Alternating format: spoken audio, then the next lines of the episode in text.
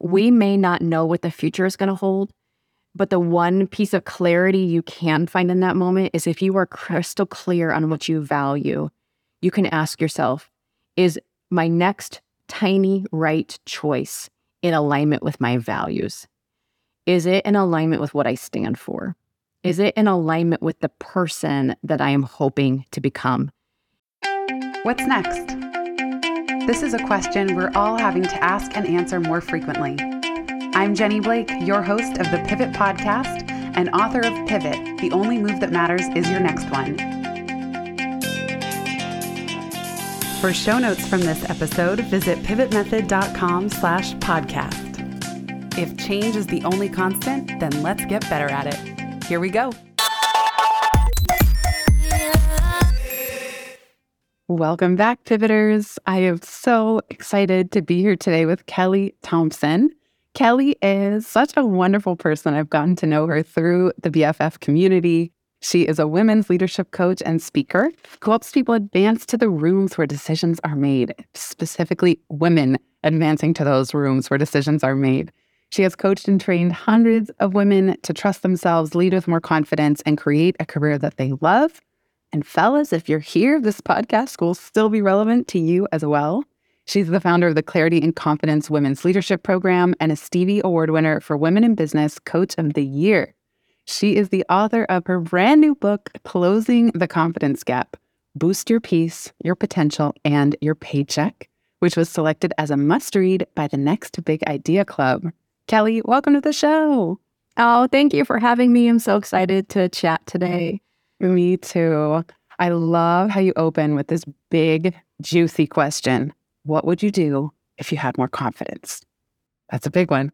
It's a big one. I asked before I wrote the book over 500 women that question. And now I've just kind of included it in my standard questions. You know, when I'm speaking to groups, probably asked over a thousand people. And if you're listening, I would love for you just to kind of think, gosh, okay, if I'm overhearing this, what would I do if I had a little more confidence? And the answers are like, really inspiring, but they're also a little heartbreaking because, you know, you hear things like, mm, I'd ask for a raise. I would start that side hustle. I would take my hobby and make it a real job. I would apply for a new job. I would change careers. I'd run for office. I hear so many women say, you know what, I'd run for office. While that's really inspiring, it's also like a little heartbreaking to be like, oh my gosh, there's so many unrealized dreams out there that imagine, like, if all of us just took like a tiny step towards those things, just imagine the ripple effect of that. It's both really inspiring and it's also really heartbreaking. But I think at the same time, too, that's also what drives a lot of my why behind staying in the business because I love talking with women and really making some of these things become a reality in all of the different categories I talked about. You also make such a strong connection between confidence and listening to our intuition. And so we're going to talk about things like second guessing, why we do that, how to stop doing that, how to stop checking boxes. And I thought it was so powerful when you were telling your story. And you talk about even beyond career, personal life, relationships as well. You definitely had your reckoning moment. You call it poop soup. Yeah. when you were like really working through it. And what really struck me, kind of stopped me in my tracks while reading, you said, even in your first marriage, as you were walking down the aisle, something in your gut told you it wasn't right. And I'm just wondering if you could take us to that moment. I don't know who would have the confidence to make a U turn halfway down the aisle. And yet that little voice said something to you at that time that maybe you didn't have the confidence yet to really admit or listen to. I'm just wondering if you can tell us about that. I'm glad that we're two authors talking about this because one of the things I think people might be interested to know is I actually had a lot more detail around that that got edited out. so let's just talk about a cutting room floor story, if we will. I love those. Those are the best ones. These are the juiciest ones. Be yes. ready.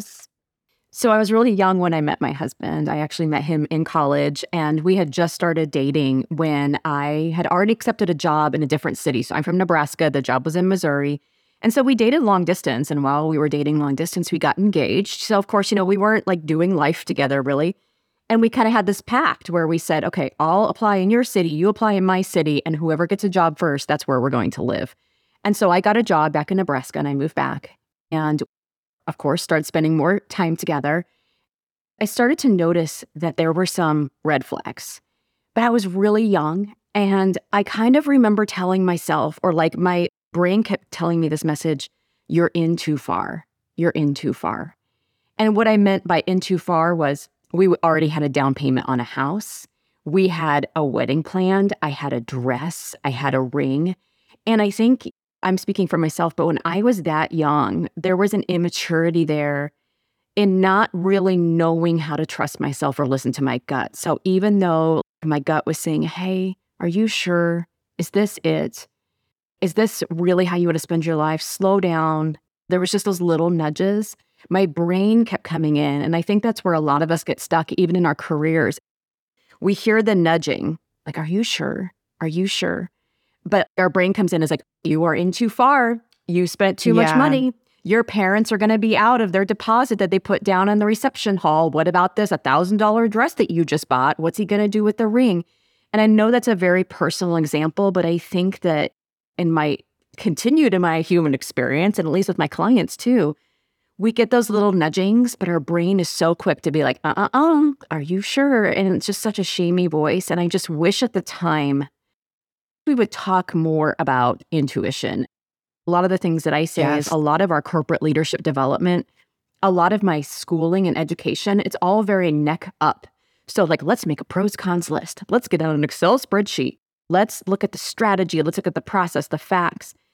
And they don't really teach us about all of the wisdom and intelligence that is neck down, which is does this even align to my values? Does this even make me feel good? Does it make me feel big? Does it make me feel expansive? Does it make me feel free? Like, I didn't learn any of that till my 30s. And so that nudging, walking down the aisle was just a culmination of all those little red flags that I heard and that I ignored, but my brain was like, you're in too deep. And when I'm walking down the aisle, like, we are in deep, my friend.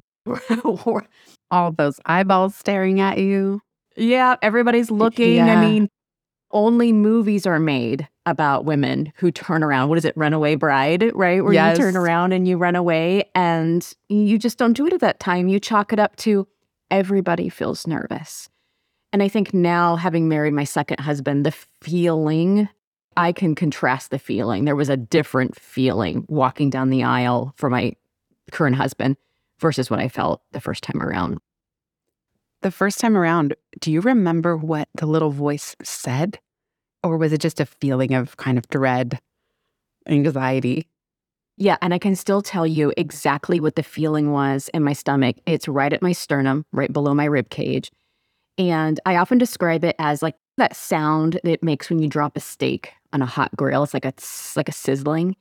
That's kind of that feeling that I had, but I wasn't wise enough to make sense of it. It wasn't until actually I went through coach training in my 30s where they taught us how to listen to our bodies and they ran us through this exercise about when things are not right for you. So they kind of walk you into this scenario and you can kind of walk into the scenario as you're listening, like thinking about a time when you were working on your least favorite project with your least favorite boss. Imagine being surrounded by your least favorite coworkers.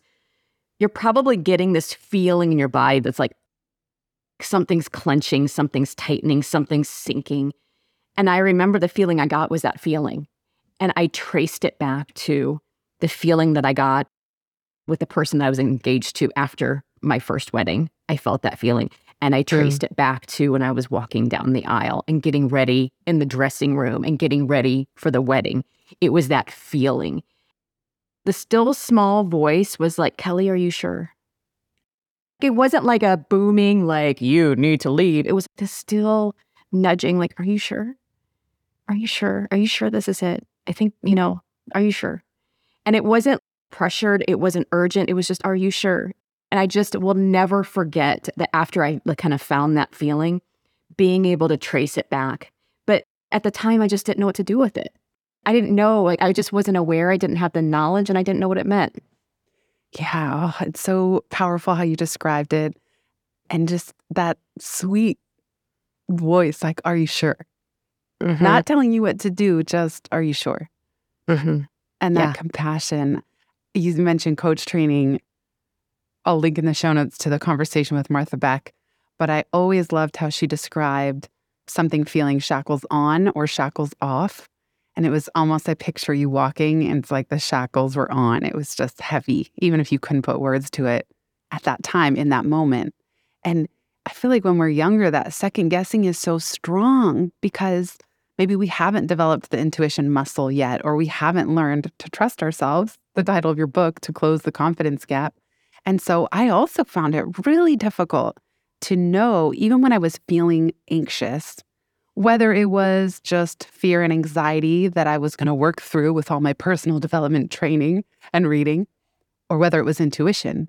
And I don't know what it is about earlier years, but it's hard not to second guess and just think, well, something wrong with me? Because I spent, I don't know, at least all of my 20s troubleshooting myself. you know? Yeah. Like, that is what the personal development industry is all about. It's like you need to evolve and grow. And so it's always like about fixing oneself in a way. Oh, I think it's so easy. And one of the things I talk about in my book was I think a lot of us who are brought up so I was brought up in a very small town, Nebraska. Like everybody looked the same, everybody was white, everybody was Catholic.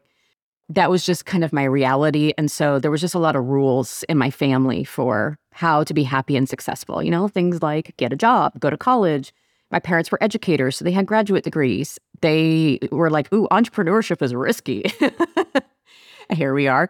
But they would be like, go get a job at like a really stable company so you have really good benefits. And I think as a young person, at least people who were like, yeah, I want to be happy and successful and I want to kind of please my family. They were good people, well meaning people, and we were happy. So that I had no reason to question them otherwise. I think sometimes we can kind of get into our careers in our early 20s and start list checking because somebody that we respect, it could be our families of origin. Maybe it's a professor in college that we just really admire who's given us what seems like some solid advice. Sometimes we get into organizations and we cling on to a mentor and somebody that we really love and respect and admire that has said, hey, you should try or do A, B, and C. And so we start checking those boxes without even ever stopping to ask, do I even want this? Checking in with ourselves. Does this feel good? Does this feel more free or less free? Does this excite me? Does this give me energy? We don't even really stop to go like neck down and check in. Like, does this align with my values? Does it align with my skills? Does it make me feel good? We're just so quick to check boxes. And so that's why I think it's so easy to second guess, is because one, it's like, okay, well, they said this was a good path. They look successful. They look happy. And so I still remember one day driving home from my job. I'd been there for 11 years at this point. And I just remember it felt like I'd been pushing a rock uphill all day for weeks and for months, honestly. I had no energy. When you have no energy, at least for me, like I had no creativity left. I was just exhausted. I was drained. And I joke about this with my clients. I felt like every day I was getting dumber because I wasn't using like the skills and talents that I really wanted to use. And so it's just like, oh. But the second guessing comes in because I remember thinking to myself, Kelli, what is wrong with you? You are working for a company that is like a pillar of the community. Their name and their logo is on everything.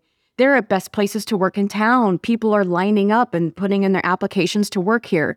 What is wrong with you? And I think sometimes that's where the second guessing really meets our gut. And we have to have a lot of courage because our intuition is going to tell us things that our brain doesn't really want to hear.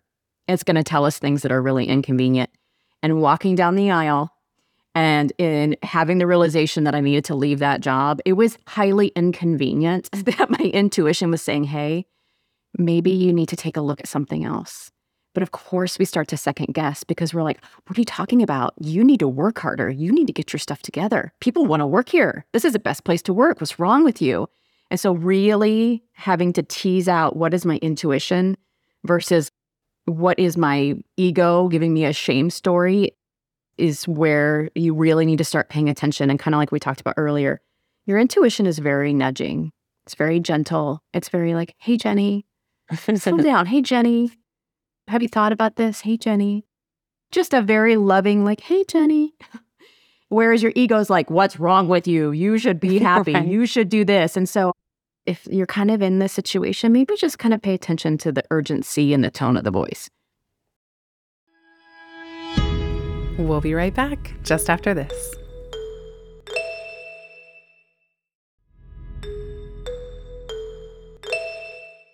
It's also hard when, as you described, leaving that one corporate role that you had, when, quote, everyone else validates it. And so, as part of the box checking list, when it seems like, well, anyone would kill to have this job or any of these ticked boxes, even you describe, and I had so much of this of how much you weighed, what size clothes you fit into. I had so many strict boxes that I was trying to check earlier in my life. And sometimes I think listening to our intuition is harder when everyone else is validating a certain path or choice because that's when my second guessing comes in too. Is there just something wrong with me?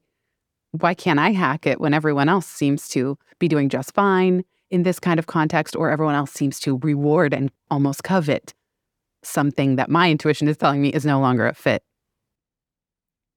This is the juicy here because this is the hardest, hardest thing is the ability to listen to and trust your still small voice, your intuition.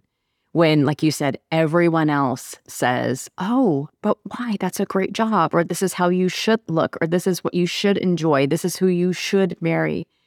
A question that I often had to ask myself, and I even ask my clients, is who says that? I often have them list okay, well, where did you hear that message? Where did you hear the message that you should work at a bank because it's stable? A lot of people say, well, my family of origin really wants me to be a blank. And that is very common in families of origin that some, like, oh, our families are doctors, our families are lawyers, our family are bankers or teachers or whatever they are. And so a good question to ask yourself is, but is that working for me? And really having the courage to ask yourself, one, is this working for me? I give folks kind of like a five question career alignment check that I had to learn in that really difficult moment of reckoning with what my gut was telling me to do versus what society was telling me to do. And the first question I asked myself was Do my values even align with this organization's values? And not the values that they have posted on their website, because that's just advertising, but I mean the actual values. How do they make decisions? And we can often tell what people value and what companies value by where they spend their money. You know, and here I was in a learning and development role, training role, with a company that I was fighting tooth and nail all the time to even get a decent budget for learning and development. And that was kind of even an aha for me to look at the reality of the situation and say, our values simply don't align because they are unwilling to spend money here. Another question I had to ask myself was, am I using my skills and talents every day? Am I using my actual best talents? I'm getting a no for number one, a no for number two. And then it was, well, what's my energy level at the close of most business days? Is it the good kind of, I've had a challenging day, but I feel invigorated because like these are good, fun, juicy, sexy challenges? Or is it the, I am so drained. I've been pushing a rock uphill. Like this is burnout energy. And then I had to ask myself too, it's like, is this moving me closer to my career goals, like where I ultimately want to be? Am I even passionate about the industry and who they serve? And so just asking some of those questions really helped me tease out what is truly right for me, giving me the courage to really trust this still small voice, to trust this nudging, and kind of separate out. You know, I, I know that everyone else, and I have everyone in quotation marks, says that this is a great job and I should stay. But unfortunately, or fortunately, that's just not really a message that's working for me right now. You also do a great job of highlighting. I've never heard this before, but when we're in box checking mode and when our imposter monster rears its head, you have something that you've coined pedestal syndrome. And that was so powerful to have you name it because not only might we be judging ourselves against either the boxes we're trying to check, what society has told us, what everyone else thinks or is doing, but in addition, we put other people that we see, perhaps doing those very same things, up on some kind of pedestal. They must have it figured out. They must have all the confidence. They must be doing it right or be happy.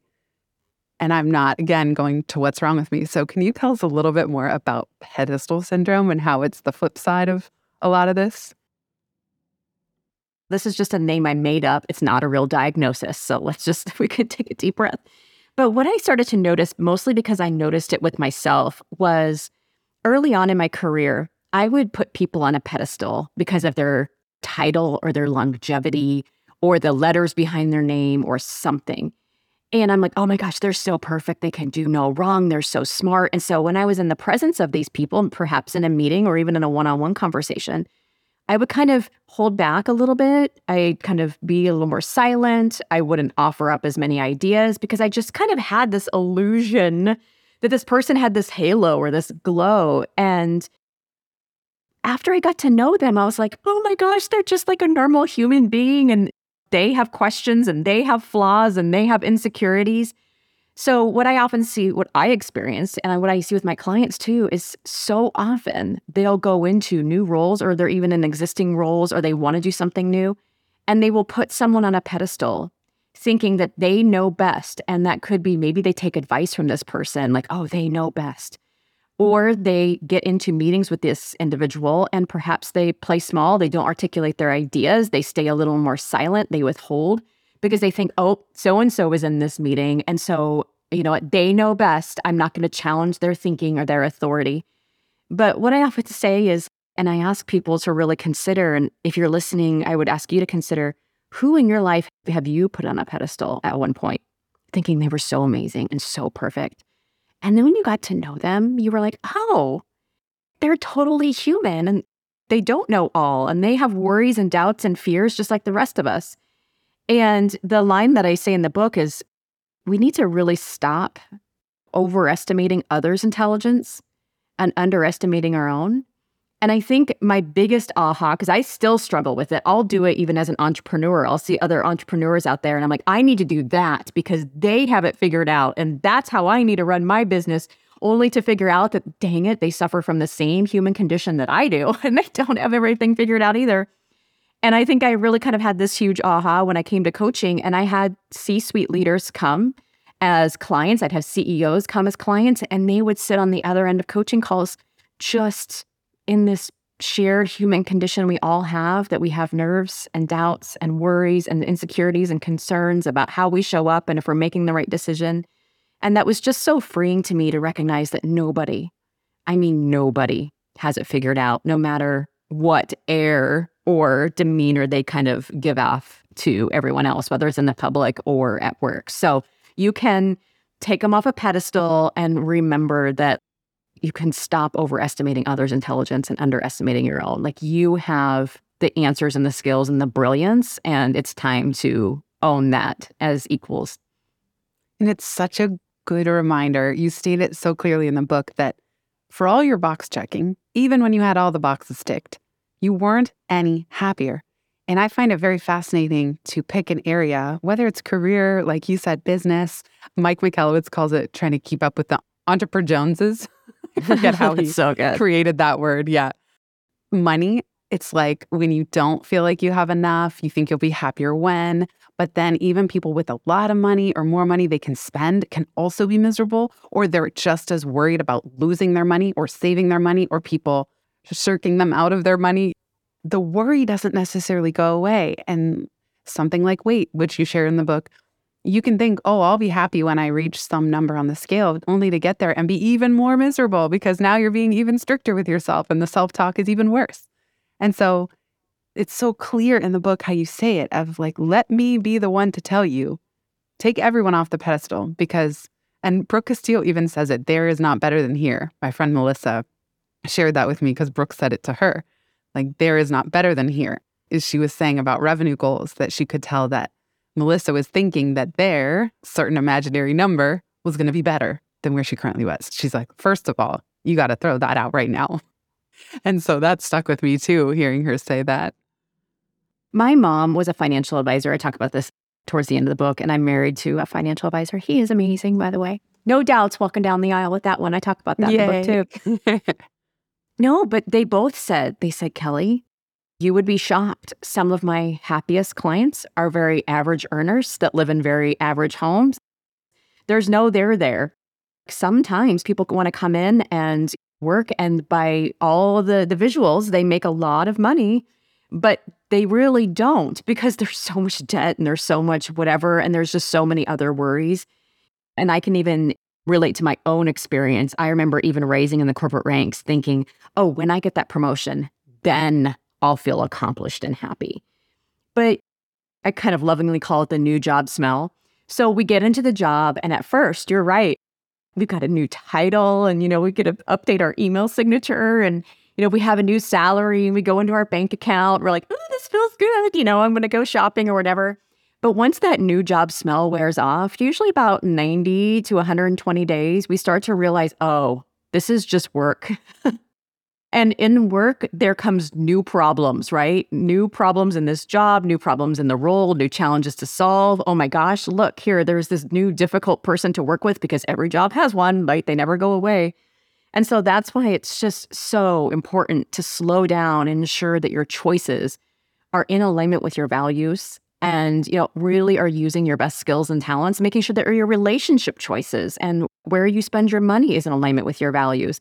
Because with every thought that maybe I'll be happier then or I'll feel more accomplished then you might for a little bit but then just reality hits in and you're like oh this is just life. This is just work. The new job smell wears off. This is just a job. And so it's so important to really ask yourself what am i doing right now to bring my life in alignment with my values and the way I want to live now so that I can be happy now because there's no there there. It's amazing that your mom like worked as a financial advisor, so does your husband because they have a front row seat. I love this phrase new job smell because whatever it is, new house smell, new car smell, new job smell, it's like it's going to go away. That's the hedonic treadmill. And I remember living in a studio in New York with my now husband we were dating at the time for two years. We lived in a 350 square foot studio, no bedroom door. I don't know how we did it. But I always remember telling myself not to think that any relationship problems would be fixed when we moved into a bigger space. It was not easy to do that because maybe it did solve a lot of problems, like having a bedroom door and an office. But it was like not to blame any problems on that and not to think we'd be any happier just because we got into a bigger space if we didn't address whatever was challenging in that moment. And then it made moving feel really abundant and spacious and wonderful. There weren't all these problems under the rug that I had just punted into the future of, as you say, I'll do blank by blank or I'll be happy when. Oh, you bring up the best point. So if we can go back to my first marriage, I remember, of course, we were having issues. And I remember my first husband keeps saying, Oh, well, you know what? I just don't like living here in Nebraska. If we move, then I'll be happy and all of our problems will be solved. And at that point, I think I was wise enough to be like, Yeah, no, they won't. you might right. be happy for 90 days when we get there because right. you enjoy the warmer weather because it was always New the city cold. smell. New city smell. But yeah. then guess what? Everywhere you go, there you are. And I say in the book that there's a common denominator in all of my issues, and it was me. And I think that this is such a powerful lesson for folks who may be unhappy in their career. Because one of the things that I really encourage folks to do, and I even had to do before I left, was if you are unhappy in your job, do whatever you can in your current role to fix your current source of dissatisfaction, starting with yourself. Because it's true. Everywhere I go, there I am. And it's kind of like broken code. If our code is broken and we don't fix the reasons why sometimes we're unhappy, let me give you an example. Sometimes I have clients who are really burnout. And so they want to move and they want to find a job because they think it'll fix their burnout. What really is the problem is they don't set healthy boundaries. They're unwilling to communicate with their boss about their working hours. They're unwilling to say no. And so then when they make the career change, they think, oh, this will be so much better. But because they've brought in the same habits, the same broken code, if you will, into the new job, they start to notice, oh my gosh, this new job is burning me out too, because they are unwilling to set boundaries and challenge their boss about their workload or say yes or no. And so I just think that that's such an important reminder that if we're unhappy right now, let's start with ourselves because we're the common denominator and say, you know what, how have I unintentionally created this problem? How have I created this for myself? What choices have I made? What decisions am I making or not making? How am I allowing people to treat me this way? You know, how am I unconsciously teaching people to keep me in this situation? And that can be a really painful, but yet really empowering exercise that I know I personally had to do. Because when I, going back to my personal life, was on the other end of a divorce and then I called off a wedding, it was really easy to blame other people. Or I could say, you know what, common denominator, and this is me. So I need to sit down and I need to account for all of the choices, all of the decisions, all of the leaky boundaries, all of the unsaids, all of the things that I personally did that got me to this space so that I can account for them so that I don't continue those behaviors moving forward and keep making the wrong relationship choices. But I think that that really is the same thing that I do with a lot of my clients in their careers too, is when things haven't worked, let's start accounting for our behaviors and our choices that we've made so that we don't continue to recreate these problems. We'll be right back just after this.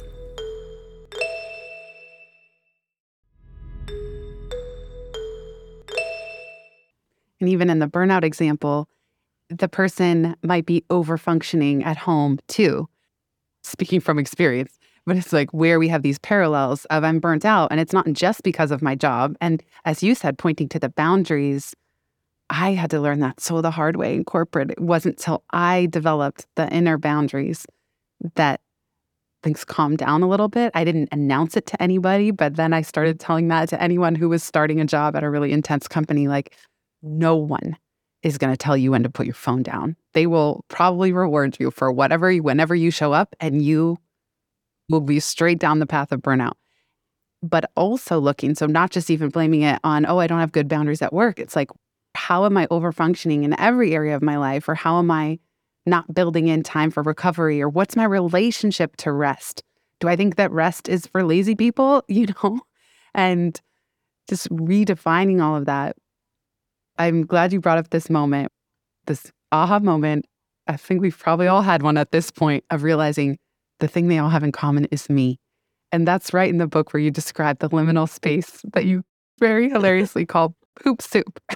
uh huh. Yes. Can you tell us about poop soup? First of all, just the title alone sounds as uncomfortable as it is to be in that yes. liminal space. It is how do you not want to crawl out of your skin if someone's currently in that state right now? Oh, it's so hard. And I know that so many of you that are listening are probably high achievers. And so what I'm about to describe to you is just going to be like, ugh. But the way that I described this was my current situation. Let's go at the kitchen table moment. I'm divorced. I've been in a relationship for five years. We're supposed to get married in three months. I call off the wedding, rightfully so, so I don't make that mistake again. And all at the same time, I had left the first organization I was at. I was in a job I honestly really, really loved. But I had found out that literally we were getting acquired. So all of this was happening at the same time. And I knew my job would be going away. And I remember sitting at the kitchen table that moment on the, the other end of two failed relationships. I was convinced my picker was broken. I didn't know what my job was going to be or if I was going to have one. And like, I just sobbed. And that was the whole, gosh, okay, there's a common denominator in all this, and that's me. And somebody defined it for me later was I was in this place called liminal space. And liminal space is where like the old life has gone away. Maybe it's an old relationship and you know you can't go back. And maybe you've made a decision in your life or in your career to say, I know I need to leave this job. I've tried everything I could to fix it. I know I can't go back. But the future isn't here yet. Like the future hasn't made itself clear or apparent to you as quickly as we would all hope that it would make itself apparent to us. And so you're in this weird spot where you can't go back to the old, but the new hasn't arrived yet and you don't know what you want. We've talked about Martha Beck, and she says, you know, a lot of us, when we go through change, we go back into what's called square one, right? We go back to the beginning. And the metaphor she uses is a butterfly. And she says, you know, when a caterpillar turns into a butterfly, it doesn't just go into the cocoon, slap on some wings, and fly away like it's nobody's business. She's like, a caterpillar will go into a cocoon and it will fully die and fully dissolve into this brown, soupy substance. And I remember learning about that. And I'm like, yeah, I'm like, it's like poop soup. It feels like poop soup. And I'm like, that's literally how I felt for like three or four months as I was trying to figure out my relationship, as I was trying to figure out what was going to happen in my career. I literally just felt like poop soup, like sloshing through the world. I couldn't go back, but I didn't know what the future held. And she says the only way to get through that is by literally cocooning, by resting, by just having a pity party for yourself if you had to. And I had plenty of those on the couch where I would just sob and cry and journal and just cocoon and sleep and rest and just do these things that feel good. And for really high achievers, I know when obviously I've gone through it, I wrote about it, and when my clients go through it, this is hard because the ego hates ambiguity. And this time is full of ambiguity. And it just doesn't feel good to those of us who are high achievers who are like, give me what's next. Tell me what's next. Tell me what's going to happen. I need to know. One of the things that I learned, and one of the things that brought a lot of clarity to my life during that time was that was a time when I got really clear about what my values were. And even in my career, and even when I'm, you know, working with others, we may not know what the future is going to hold, but the one piece of clarity you can find in that moment is if you are crystal clear on what you value, you can ask yourself, is my next tiny right choice in alignment with my values? Is it in alignment with what I stand for? Is it in alignment with the person that I am hoping to become? And in those moments, it might feel super, super tiny, but like that was the only clarity that I had to lean on in those little tiny moments as I made little career decisions, little money decisions, little relationship decisions. As I would get asked out, out on a date, I'm like, will this person help me become the person I want to become? Do they align with my values? No. Okay, the answer is no. really, if you're in that spot, one, take care of yourself. Two, rest. Just embrace that you're in poop soup, you're in liminal space and the key right now is just making those itty bitty tiny choices that feel in alignment to your values. You also say that in that moment, around that time, you had this still small voice whispered, I have forgiven you, but you haven't forgiven yourself.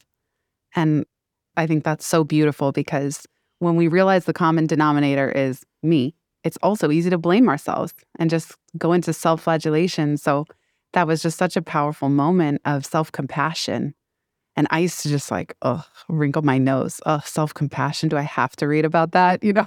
Mm-hmm. Kristin Neff's work is so powerful. And my sister in law's sister, shout out to Marissa Knox, studied with her and studied self compassion, but it's actually so true and so powerful that you also have to, you don't have to, but the choice is to forgive yourself for the past choices and keep moving. It is so hard, and especially for people who like that's not really been fashionable in corporate. But I just kind of realized that so many of the decisions that I had made were from shame. Like I felt broken because I was divorced. I grew up in a Catholic family. So like that's like a grave sin, you know, in the Catholic Church. And so I thought like I was marked for shame and for some reason didn't deserve a really amazing person or a really amazing relationship. So I settled. And I think I say this all the time like, we literally cannot criticize ourselves into more confidence, although we'll try really hard. Ask me how I know. But like when we are constantly criticizing ourselves, I think sometimes we beat ourselves up and then we settle. We settle for good enough or we settle for following the rules. And it really wasn't truly until I was like, oh my gosh. Of course, whatever higher power you believe in, hopefully it's a very loving higher power. But I was like, of course, my creator, God, whatever you believe in the universe, loves me and has forgiven me why haven't I forgiven myself? I mean, this lack of forgiveness here, this lack of compassion is really leading me to make some really off kilter choices for sure. You talked about taking the one small next step. So, as we wrap up, if you could give listeners one experiment to try over the next week or two, what would it be? Lots of times it's really hard to know what you want. And especially if you're feeling overworked, overwhelmed, maybe you're in liminal space, it is really, really hard to be like, well, what do you want?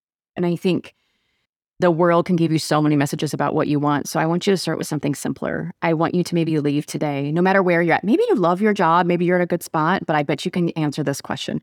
I want you to write down three to five things in your life that you no longer want. What makes you feel kind of constricted, tight, small? Where do you feel resentment? Like that's a really big clue that it's either out of alignment with your values or a boundary is being crossed. So I just want you to start with listing three to five things that you know that you don't want and pick just one and maybe have a conversation, set a boundary, remove it from your life, and just notice what happens. Just see if you get a longer term confidence boost from that. So good. I love it. I feel like we could all do this exercise regularly, but I love that just taking an inventory and then picking one and putting a little boundary up, taking one next step around that. Thank you so much, Kelli. This is such a joy to chat with you. Your book is gorgeous, as are you. Where can people find you if they want to keep in touch? The best place to find me is just on my website. You can go to kelliraethompson.com. I'm Kelli with an I, R A E. And the book is there, and I've got a tab with some free stuff with a career clarity guide, some salary guides, and some other fun goodies. So you can just go snoop around and check me out. And then I like to hang out on Instagram and LinkedIn, and it's forward slash Kelli Rae Thompson. So drop me a note and I'll see you there. Yay! We'll put all of those in the show notes along with the other episodes and authors we mentioned. Thank you so much, Kelli, and big thanks to everybody who's here listening. Thanks, everyone.